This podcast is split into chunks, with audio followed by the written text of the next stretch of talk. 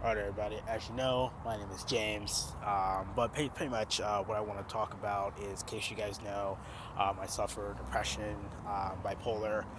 Um, this afternoon, uh, I was faced with a tremendous task of, you know, talking somebody down from, from suicide, and uh, being being at that point uh, myself, um, you know, it's it's very difficult, it's very hard, um, but um, I was able to for now feel feel comfortable um, with you know her not not committing suicide at this point. And for me you know it triggers my own depression.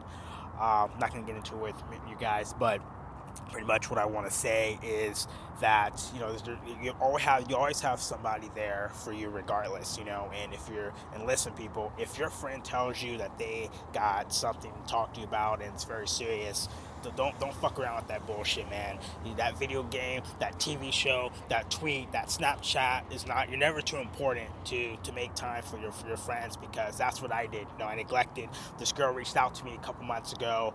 Um, I neglected her. I was too busy at the time, you know, and think, you know, and it's you're never too busy for your friends, you know, or people you care about, uh, and it's gonna show them, you know, if I can't reach out to you, you're supposed to be my, my boy, my girl. If I can reach out to you in my time of need, then then that can that honestly can even make them want to commit suicide even more, because they, they feel like you know, oh, this one person I can trust, I can't trust them, you know, and but yeah, there's there's help out there, you know, you just got to be willing to accept the help, you know, and uh, I, am able to do that. Like I said, you know, I'm a little still dealing with my depression um, right now.